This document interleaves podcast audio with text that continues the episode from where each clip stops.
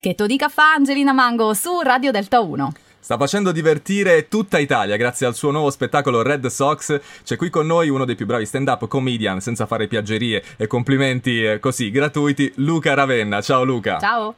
Ciao, ciao, grazie a voi anche perché se non mi avesse fatto i complimenti non avrei risposto.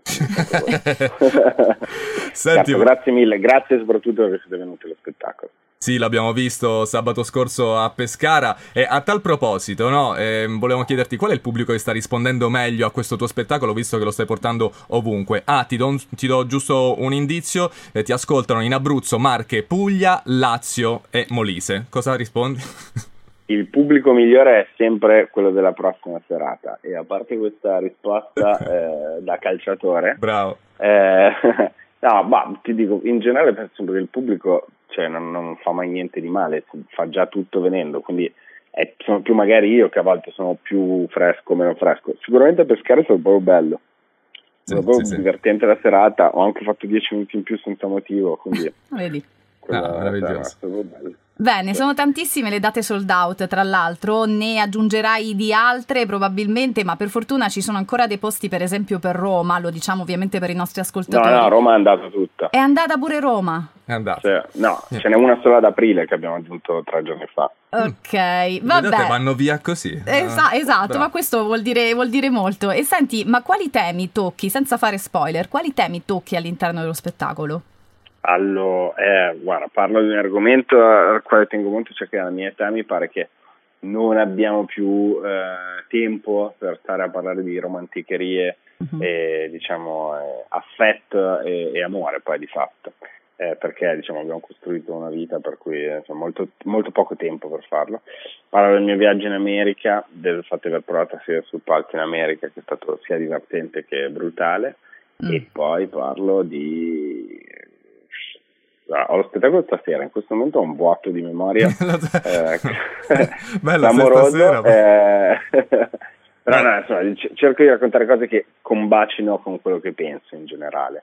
Okay. Eh, diciamo questo, questo, però poi non voglio fare troppi spoiler. Esatto, esatto, no, restare eh, coerenti, insomma, fondamentalmente. Esatto. Allora, la stand-up comedy, Luca, che va sempre più forte anche in Italia, per fortuna e con grande piacere, eh, hai tanti colleghi sempre di più, eh, ce ne sono alcuni che stimi di più e altri che invece non vorresti mai che facessero stand-up comedy, certo è una domanda un po' provocatoria, però se ti va di rispondere.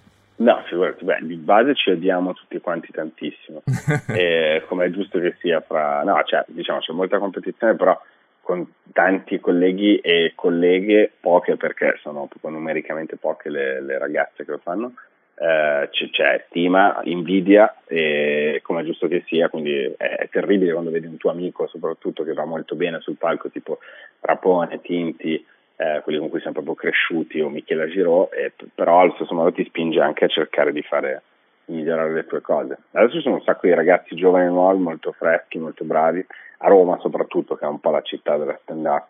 Uh-huh. E quindi no, c'è gente che non vorrei mai che salisse, guarda, Beppe Grillo, non so se avete visto il pezzo che ha fatto qualche tempo che fa, ah, okay. l'altro sì. giorno un pezzo di fango come non ce n'è, però è una presa, un modo di parlare che è incredibile, certo non, importa chiamarla poi stand-up o cabaret o monologhi, è sempre la stessa roba, però uh-huh. lui, lui è proprio un personaggio non pericoloso, pericolosissimo eh, ormai. Beh, Quindi sì. lui. Ok, ora sicuramente sei concentrato sullo spettacolo, però eh, ci saranno dei progetti, non so, televisivi o comunque il ritorno del podcast, uno dei podcast migliori di sempre, a dir la verità, con Edoardo Ferrario. Parliamo di tintoria. No, scherzo. Grazie mille.